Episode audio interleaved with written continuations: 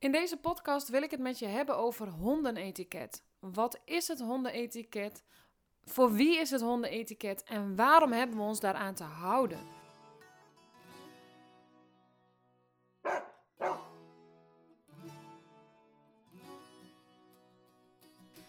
En deze podcast ontstond op basis van een opmerking, een vraag die iemand aan mij had.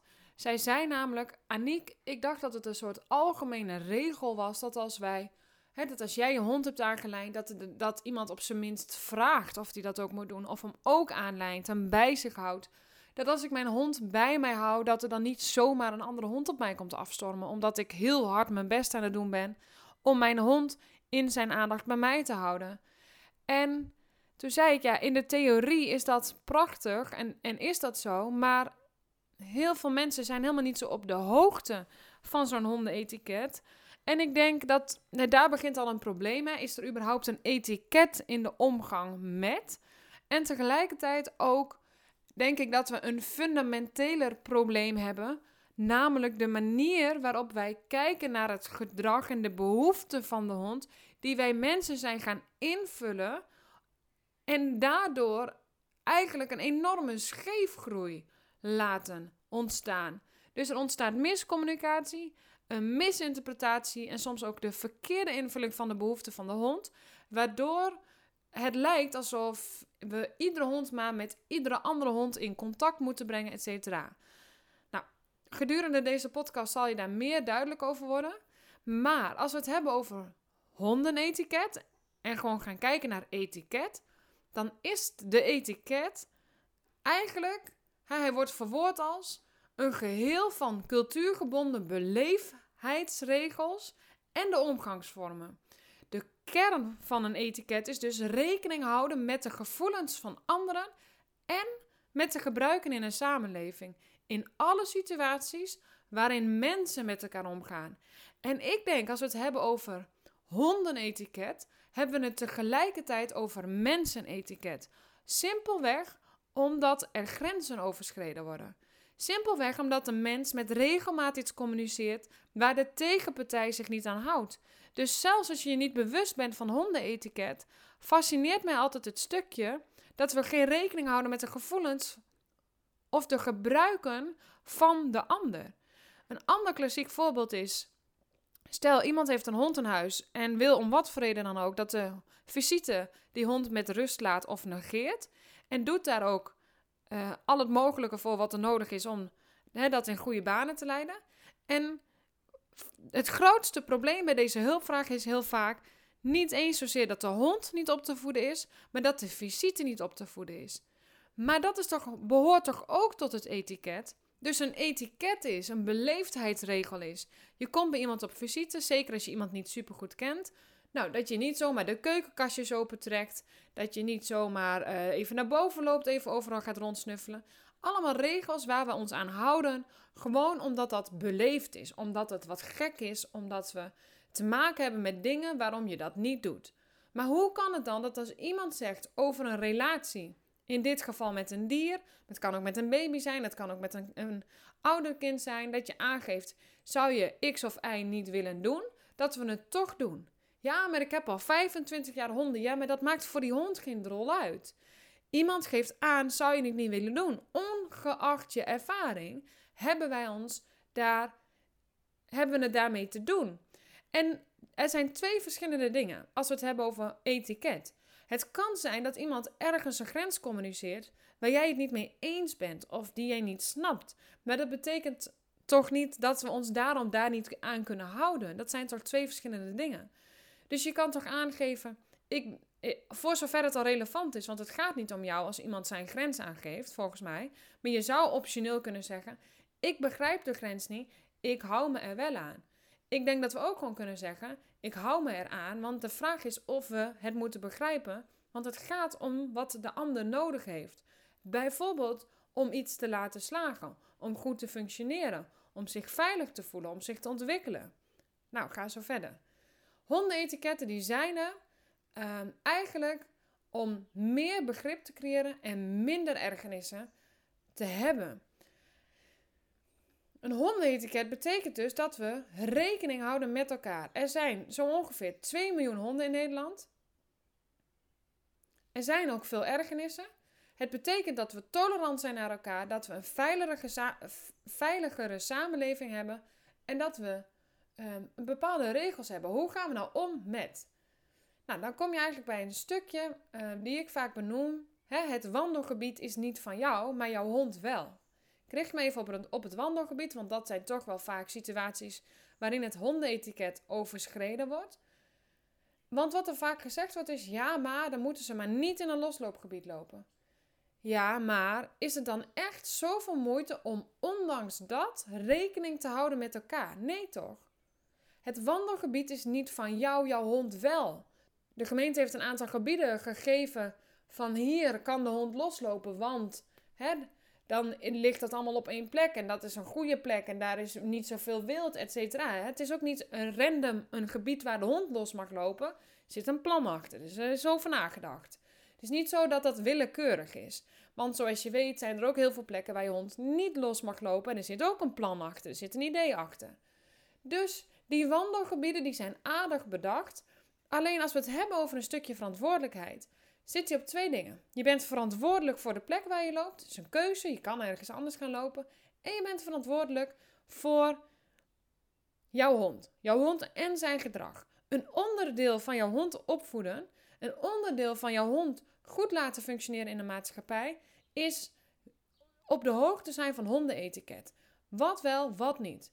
Alleen er zit eigenlijk nog wat achter, wat mij betreft, namelijk weten wat is nou daadwerkelijk de behoefte van de hond en wat communiceert mijn hond en wat heeft hij nodig om ook daadwerkelijk goed te kunnen functioneren. En daar zit wat mij betreft wat ruis op, want veel mensen houden zich niet aan het hondenetiket omdat we denken dat er een behoeftevervulling zit. Bijvoorbeeld in spel. En ja, maar ze moeten toch socialiseren. Ja, maar hij moet toch in contact met andere honden komen, want dat heeft hij nodig, anders heeft hij geen tevreden gevoel. En de vraag is of dat, of dat zo is, of daar geen misgroei is gaan ontstaan. Nou ja, durf ik ook wel op, te, op te pakken, een antwoord op te geven. Ik denk namelijk dat daar gigantische misgroei is ontstaan, gigantische scheefgroei. En dat maakt ook dat als jij denkt, en dan moet je je dan even weer verplaatsen in die ander, als jij denkt dat dat de bedoeling is als dat behoeftevervulling is, als dat is wat jouw hond nodig is, dat jouw hond niks doet, en misschien herkennen we de signalen helemaal niet voldoende. Ik, ik, denk namelijk dat dat erg aan de orde is. Maar als dat jouw invalshoek is, jouw referentiekader is, dan is dat de bril die je op hebt waarmee mensen met hun hond buiten lopen. En dan kunnen we heel boos worden van ja, maar hè, de, hondenetiketten moet je aan houden. Dat klopt. Maar hij begint eigenlijk nog een stapje eerder. Namelijk ben je je bewust van eigenlijk het fenomeen hond? Wat heeft een hond nodig? Wat zijn zijn behoeften? Wie is de hond? En ik denk als we die hebben, als er meer bewustzijn over komt, is het gemakkelijker om te kijken: oké, maar wat communiceer jij eigenlijk in de situatie? Dus wat vind je ervan? Want daar zit ook een enorme scheefgroei op. We denken dat alles leuk en gezellig is. Ga maar spelen, Bobby. Ga maar lekker kijken, Bobby. Noem het op. Maar echt weten hoe vind jij, hè, hoe voel jij in deze situatie, daar weten we te weinig van. Enerzijds dus ook weer vanuit die behoeftevervulling, want hij heeft dat toch nodig. En tegelijkertijd omdat we te weinig over leren. Terwijl het zo essentieel is. Oké, dan hebben we hondenetiket, aantal beleefdheidsregels, waar gaat hij dan over? En voor wie is dat er dan? Hè? Want ik denk dat die uh, hondenetiket die zijn er eigenlijk om verschillende redenen. En niet alleen voor andere hondeneigenaren, maar ze zijn er wel degelijk voor andere hondeneigenaren. Ook al loop je in een losloopgebied. Ongeacht dat het een losloopgebied is, betekent niet dat we, betekent niet dat we alles los moeten laten. Die vergelijk ik altijd met het vrije momentje, uurtje op in de kleuterklasse. Er is een heel dagritme, maar er is ook altijd, er zijn momenten dat ze buiten op het plein mogen spelen. Dat ze uh, in een van de speelhoeken mogen spelen. Dat is prima, maar dat betekent niet dat ze van het schoolplein af mogen. Dat betekent niet dat ze elkaars hersenen mogen inslaan. Dat betekent niet dat ze op de muren mogen kleuren, want ze zijn toevallig bezig met kleuren. Dus er is vrijheid om in een losloopmomentje je losser te gedragen. Je kan loslopen. Maar er zijn wel etikettes, beleefdheidsregels, dingen die we niet doen, regels en grenzen. Dus hij begint bij, wat mij betreft bij bewustwording. Hé, hey, er is een hondenetiket. Hij begint ook bij, hey, wat is eigenlijk hè, het kennen van, wat is nou eigenlijk de behoefte van de hond? En ik denk ook, wat vindt mijn hond van situaties? Dus de lichaamstaal van je hond voldoende kennen om te kunnen interpreteren. Is het daadwerkelijk waar wat ik denk dat er gebeurt? Is het zo dat, gaat dit overspel? Is het gezellig? Is het ontspannen? Wil mijn hond wel het contact met andere honden, mensen, kinderen enzovoort? Behoefte van de hond. Heeft mijn hond behoefte om naar dat drukke losloopgebied te gaan? Wil mijn hond in die hondenren lopen waar, midden in de woonwijk met nog meer andere honden? Vindt mijn hond het fijn dat we hier met z'n allen stilstaan, waar ook nog zes andere honden, en dat we maar met elkaar moeten spelen? Dus hij begint heel erg over een fundamentele hulpvraag, waarin, wat mij betreft, we veel dingen totaal anders inkleuren dan wat het fenomeen hond eigenlijk nodig heeft. En dat is ook logisch, want we hebben niet zomaar zoveel hulpvragen. Dus dat er ergens scheefgroei is, die is geheel logisch. En dan hebben we gewoon het, het kennis hebben van het hondenetiket. En die is er voor. Uh, die, die, die is er zodat we rekening houden met andere hondeneigenaren, met ruiters, met joggers, met fietsers, met mountainbikers, met wandelaars, met noem het op. Dus we houden om verschillende redenen rekening met een ander. Oké, dan zeggen we vaak: ja, maar mijn hond doet niks. Hij luistert goed. Hij jaagt niet. En dat zal wel, alleen dat is iets wat de ander niet weet. En als we het hebben over hij luistert goed of hij doet niks, of hij jaagt niet, eigenlijk ook wel, hè? Dat zijn hele relatieve begrippen. Hij luistert goed is super relatief. Wat dan? Je ziet wel eens in een losloopgebied van die bordjes staan: de hond mag vrij, mits die goed onder appel staat. Dan denk ik altijd: ja, de. Maar wat is dat dan, goed onder appel staan? Want wij denken ook dat een hond goed onder appel staat als die gewoon op andere honden afsjeest, terwijl het eigenlijk heel onbeleefd is. Dus goed onder appel staan vind ik heel relatief. Hij luistert goed, ja, maar waar luistert hij dan naar en wanneer dan?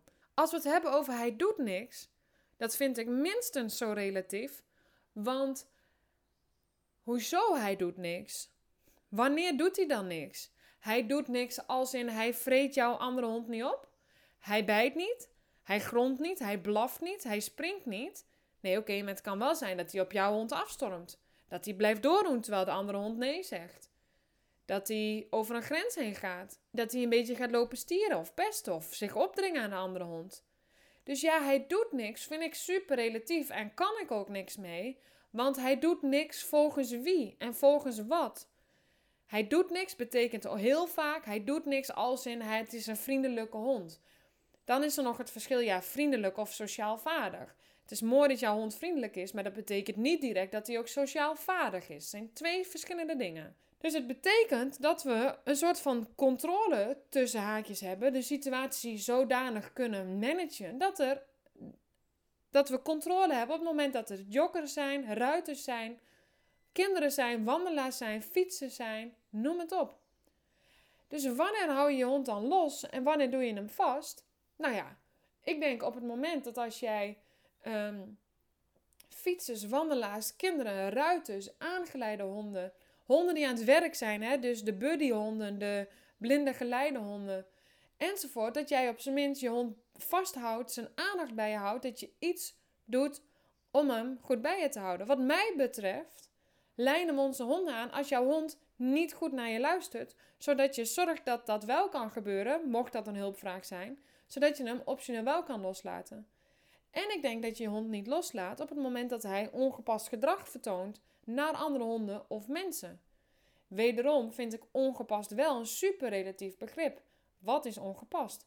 Want wat mij betreft is ongepast ook doordrammen, je zin doordrijven, op andere honden afstormen en ga zo maar door. Een hond kan loslopen in het daarvoor aangegeven losloopgebied.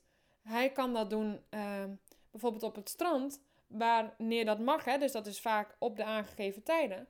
En het mag vaak in de vrije natuur buiten het broedseizoen, tenzij er anders staat aangegeven.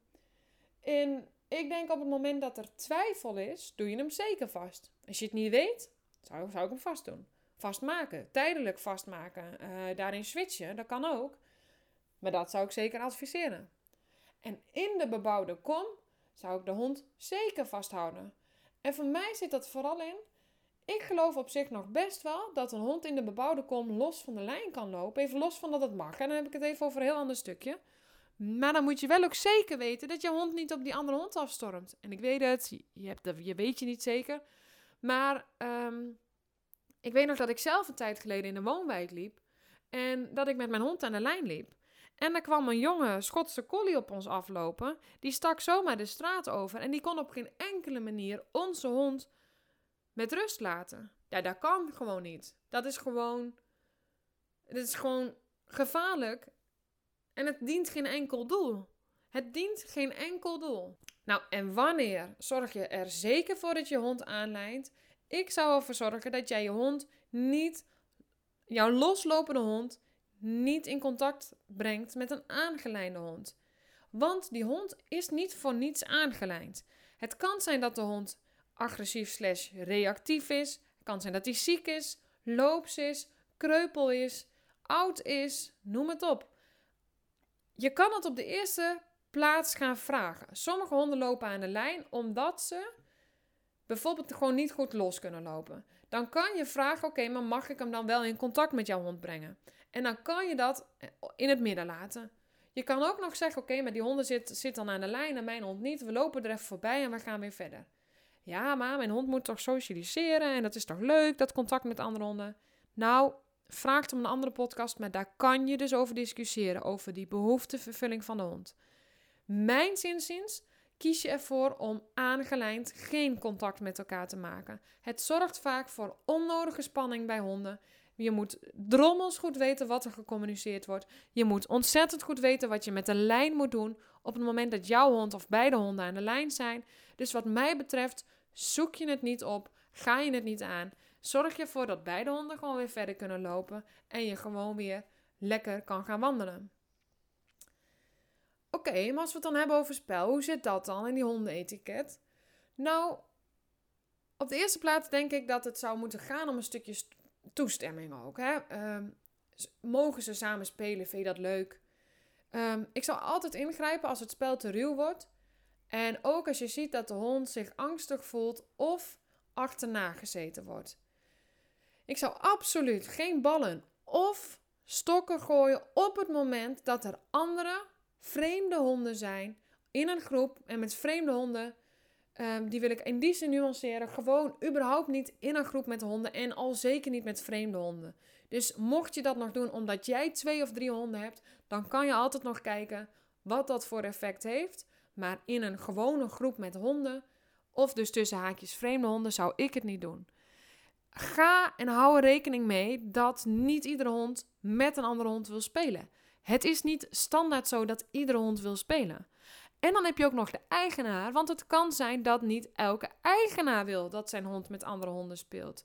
En dat hebben we te respecteren, ongeacht of je dat begrijpt of niet begrijpt. Alleen als we het dan hebben over dat we moeten ingrijpen als de hond achterna gezeten wordt of zich angstig voelt, dan kom je eigenlijk bij een heel belangrijk stuk, een hele fundamentele vraag. Herkennen we spel voldoende? Weten we wat de voorwaarden van spel zijn? En is het eigenlijk wel spel waar het over gaat? Ik durf te, wel te zeggen dat we voor 90%, en dan zet ik hem nog laag in, ik geen ontspannen, gezellig, vertrouwd spel zie in het losloopgebied tussen random wat honden. Ja, maar mijn hond kent de honden in het losloopgebied. Want dat wordt er altijd gezegd. Dat zal wel, maar het feit dat je iemand kent, betekent niet dat je je vertrouwd en veilig genoeg voelt om ermee te spelen. Dat zijn twee verschillende dingen. Daarnaast hebben we spel bijna als een soort holy moly van de honden toegezegd. Dat is, nou, ze moeten spelen. Dan voorzie je absoluut in de behoeften van de hond. Waardoor we op de eerste plaats ontiegelijk veel behoeften vergeten. we enorm de plan kunnen mislaan. Want als het niet over spel gaat, waar gaat het dan wel over en welke gevolgen heeft dat? En is het daadwerkelijk zo dat een hond per definitie wil spelen, inclusief jouw hond, inclusief jouw hond die misschien uh, overal naartoe lijkt te willen, uh, ongeacht het ras, ook al heb je die Labradoodle, Labrador, Cold Retriever, om even wat stereotyp tussen haakjes vriendelijke honden te, te, noemen. En daar, ik zeg niet dat ze onvriendelijk zijn, maar het gaat maar even om de standaard die vaak ergens ligt. Als we het hebben over spel, over ja, maar ze hebben het nodig, maar ook over etiket, dan begint hij ook heel erg bij de vraag: kennen wij de hondentaal voldoende? Nou, mijn antwoord is nee, want ik denk dat we niet zomaar zoveel hulpvragen hebben, maar ook we leren het gewoon te weinig. Ik bedoel, het, is, het komt steeds meer aan de orde, gelukkig. Al moet ik wel zeggen dat het wel vaker nu de gedragsdeskundigen zijn die erop zitten, terwijl dan de hulpvraag er al is. En wat mij betreft horen we in het fundamentele plaatje dit in het begin te leren. Nou, er zijn wel steeds meer puppyscholen die dat doen, maar volgens mij is het ook zo dat we gewoon essentiële informatie missen. Hè, voor mij is dat echt wel uh, de kloof die je kan hebben op het moment dat je naar het buitenland gaat en je spreekt de taal niet. Ja, dat is eigenlijk wel een beetje wat er gebeurt. Je hond spreekt hond, jij spreekt mens. En vanuit die mens zijn we dingen op de hond gaan plakken met het idee, nou, dat zal allemaal wel leuk en gezellig en goed zijn. Totdat er een hulpvraag is en dan moeten we alles weer omdraaien. Nou ja, dat is zonde. Dus we hebben fundamentele andere informatie nodig. Maar als we het dan hebben over lichaamstaal, dan is best wel een belangrijke vraag: vinden de honden het spel wel leuk? Is het spel wel gezellig of is het te ruw? Zien we het verschil tussen ontspannen en niet ontspannen spel? Is de hond agressief? Hoe laat een hond angst of agressie zien? Want als er wordt gezegd van ja, grijp in als de hond angstig is. Ja, oké, dan denken wij vaak aan de hond die de staart tussen de benen heeft. Maar angst gaat over zoveel meer. Wat zijn stresssignalen? Wat zijn de signalen van de hond? Hoe herkennen we die bij de hond? Hoe herkennen we stress bij onze honden? Is de overenthousiaste hond die overal naartoe wil, is die enthousiast? Is de onderliggende emotie dan ik ben blij, ik wil overal naartoe? Of zou dat over wat anders kunnen gaan? Dus de lichaamstaal van je hond herkennen is essentieel. Want die kennis die helpt jou in de opvoeding van je hond en daarmee logischerwijs ook je aan de hondenetiket te houden. Nou, kennis voorkomt ook dus vervelende situaties met de anderen, maar er komt nog wat anders bij. Want als je de hondentaal goed kan begrijpen, begrijp je ook ineens waarom iemand misschien zijn hond aan de lijn heeft. Dan zie jij de signalen van de andere hond, waardoor je kan zeggen: hé, hey, ik hou even mijn hond bij me, want ik zie dat die hond het in ieder geval spannend vindt. En dan kom je, wat mij betreft, bij een hele wezenlijke vraag, onderwerp. Het gaat niet alleen om jouw hond, het gaat ook om de andere hond en om de andere persoon. Voelt hij zich ook fijn in de situatie? Dus je voorkomt vervelende situaties met andere mensen. En wat gewoon vooral essentieel is als we het hebben over hondenetiket, is dat jij hulphonden, blinde geleidehonden, politiehonden, maar ook honden waarmee getraind wordt door eigenaren, dat je die met rust laat, zodat de mens en de hond zich kunnen concentreren. Dus je lijnt je hond aan, je draait je om, je gaat de andere kant op, zodat die honden en hun eigenaren verder kunnen. En ja, dat betekent ook honden waarmee getraind wordt. Iemand die jij op afstand ziet staan wachten. Iemand die druk bezig is om en met heel veel moeite bezig is om zijn hond bij zich te houden in aandacht. Iemand die zijn hond kort na zich heeft, een hond die naar zijn baasje kijkt.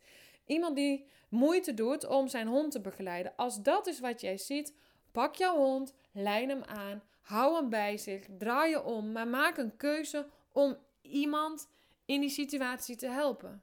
Nou, en ik denk wat we niet mogen vergeten bij hondenetiket is hondenpoep. Ik denk dat als er een ergernis is in Nederland, dan is dat hondenpoep. Het ligt overal. En het nadeel is dat niet iedereen het opruimt. En wat is daar vervelend aan? Hij nou, ik denk dat die immens vervelend is voor iedereen die niet van honden houdt. Hè? Jij en ik kunnen nog begrijpen misschien dat een hond poept en dat dat dan daar ligt, waardoor het wat minder een ergernis is. Tegelijkertijd, stel je gaat naar je werk, je loopt naar je auto, die staat wat verderop geparkeerd, je hebt je mooie schoenen aan en vlak voor je auto stap je precies in die hondendrol. Het is gewoon super vervelend. En kan het een keer gebeuren dat je ergens loopt en je poepzakje niet bij je hebt? Tuurlijk. Overkomt vast iedereen wel eens. Maar laat je hond uit op plaatsen waar het mag. Als er geen uitlaatzones zijn, wees dan gewoon. Hè, let goed op waar laat je je hond plassen en poepen. En wat is daarin wel of niet beleefd? En uh, ruim gewoon de poep op. En ik denk dat we op die manier gewoon ook zorgen dat we het gewoon ehm, een ergernis voorkomen en de tolerantie wat verhogen. Dus als we onze samenleving zodanig willen inrichten dat die tolerant, veilig en vriendelijk is, dan moeten we dat samen doen. En dat samen, dat heeft dus te maken.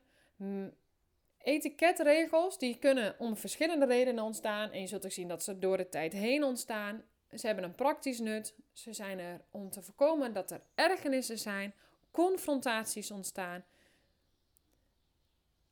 vervelende situaties ontstaan.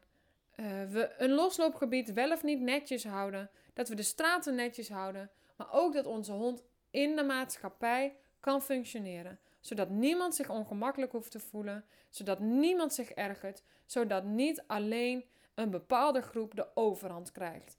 En waarom vind ik deze extra belangrijk om te noemen? Want we kunnen wel zeggen, dan moet je maar niet in het losloopgebied lopen. Dan moet je hier maar niet naartoe gaan. Dan moet je maar niet dit of dat. Weet je, als gedragsdeskundige zie ik hoeveel mensen, want die mensen komen natuurlijk bij mij, want die hebben een hulpvraag. Hoeveel mensen er moeite mee hebben om nog een fatsoenlijke plek te lopen, waarbij ze die behoeftevoorziening een beetje op orde hebben, zonder belaagd te worden of last te hebben van andere mensen. Het is makkelijk als je misschien ergens in een hutje op de hei woont, in het oosten of in het noorden van Nederland. Maar wat doe je als je in het westen van Nederland woont? Wat doe je als je in Rotterdam woont? Wat doe je als je in Amsterdam woont? Of noem een willekeurige andere stad. Waarbij het druk is, waarbij je je best doet om. Mijn ervaring is, en ik kom uit Drenthe, ik woon in een hutje op de hei. Oké, weet je, dat is wel te doen. En daar kon ik die situaties wel aardig managen over het algemeen. Voor 90% ging dat goed. Alleen toen ik naar Amersfoort ging, en ook als ik naar de natuur ging, want dat in het begin heb ik daar ontzettend veel moeite mee gehad, was mijn grootste ergernis dat ik heel graag in de natuur wilde lopen. Alleen de lol was, als het een keer lekker weer was of het was weekend of noem het op, dan liep heel Amersfoort en omgeving in dat natuurgebied. Alleen het is wel inherent aan in een grotere stad wonen en daar al die mensen tegenkomen. Want er is minder natuur, er zijn meer mensen, enzovoort, enzovoort.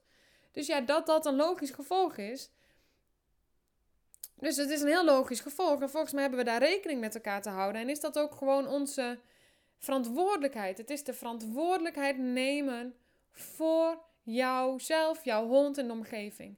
Dus houd je hond zichtbaar onder controle. Als je ruiters ziet, fietsers, wandelaars, joggers.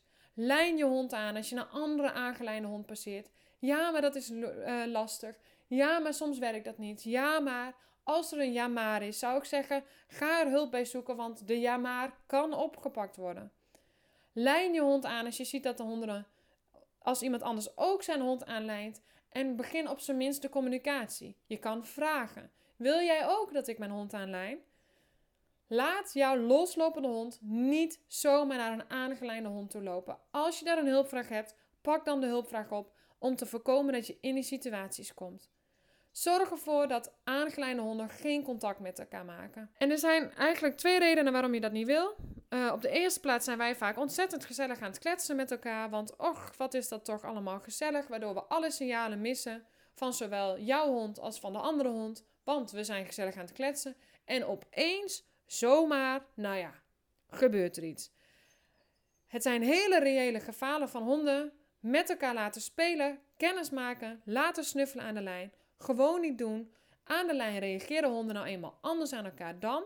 Daarnaast is er dus, wat ik al heel vaak heb benoemd, maar iets heel essentieels. Want als je die signalen niet herkent, kan je ook niet inschatten of jouw hond daadwerkelijk zit te wachten op de ontmoeting, zowel aan de lijn als los van de lijn. Grijp in als het spel te ruw wordt.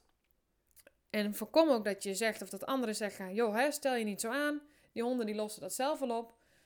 Ik zou daar uh, niet zomaar van uitgaan. Dat, dat laatste, dat, wat mij betreft, vraagt dat om een andere podcast. Laat je hond niet zomaar uitzoeken. Maar te ruw spel gaat niet meer over spel. Dus het is belangrijk om te zien wat zijn de basisvoorwaarden van spel en is het daadwerkelijk spel waar we nu over spreken. Het feit dat het rent, hobbelt, snel gaat enzovoort betekent voor mij absoluut niet dat er per definitie gespeeld wordt. Het begrip voor het feit dat niet alle honden met elkaar willen spelen of dat de eigenaar er niet op zit te wachten. Als je ziet dat iemand zijn best doet om zijn hond bij zich te houden of om af te leiden, om even langs de situatie te gaan, op afstand blijft staan om te trainen of wat dan ook, hou daar dan rekening mee en zorg ervoor dat jij je hond bij je kan houden. Ik denk dat het belangrijk is ook om rekening te houden met mensen die niet van honden houden en geef hen gewoon de ruimte. Ja, maar ze lopen in een losloopgebied om even die aan te houden. Dat klopt, maar dat losloopgebied is niet van jou, dat losloopgebied is van iedereen.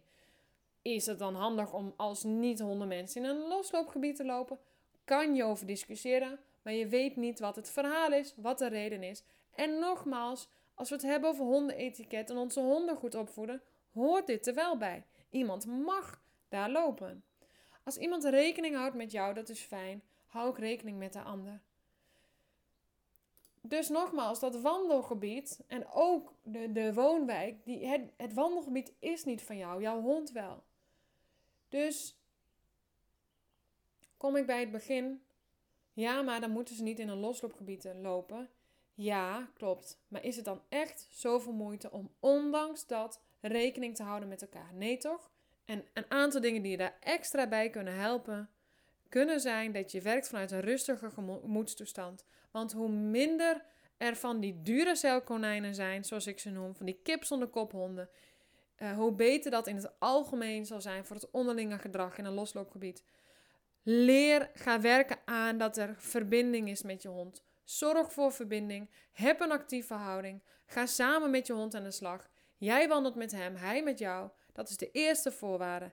En binnen die voorwaarden kan je andere honden en mensen tegenkomen en zeggen wel spelen, niet spelen, samen wandelen, noem het op. Kijk of je hond bij jou in de buurt kan houden, zodat hij niet op afstand zomaar anderen lastig valt. Dat jij ergens anders in het bos loopt en jouw hond ook ergens anders. Zonder dat jij zowel jouw hond als de andere partij kan helpen. Ja, maar Aniek, ja, maar als er een ja maar is, ligt er een hulpvraag, zou ik aan de slag gaan met de hulpvraag. Werk eventueel met een lange, losse lijn als je hier nog progressie moet boeken. Maar als je echt een hulpvraag hebt met je hond, hou hem dan eerst aangeleid en ga aan de slag met de hulpvraag die er is. Ook omdat je hond er waarschijnlijk last van heeft. Want als er een hulpvraag is, dan is die er niet zomaar. Ga er niet zomaar vanuit, nogmaals, en daar ronden we mee af, dat iedereen op jouw hond zit te wachten. Die andere hond hoeft niet per se gedragsproblemen te hebben, maar het kan alsnog zijn dat hij er niks mee te maken wil hebben. Jij zegt toch ook niet tegen iedereen gedag, willen meespelen, gaat ermee op de koffie of een goed gesprek mee aan, toch? Wij zijn verantwoordelijk voor onze honden en niemand anders.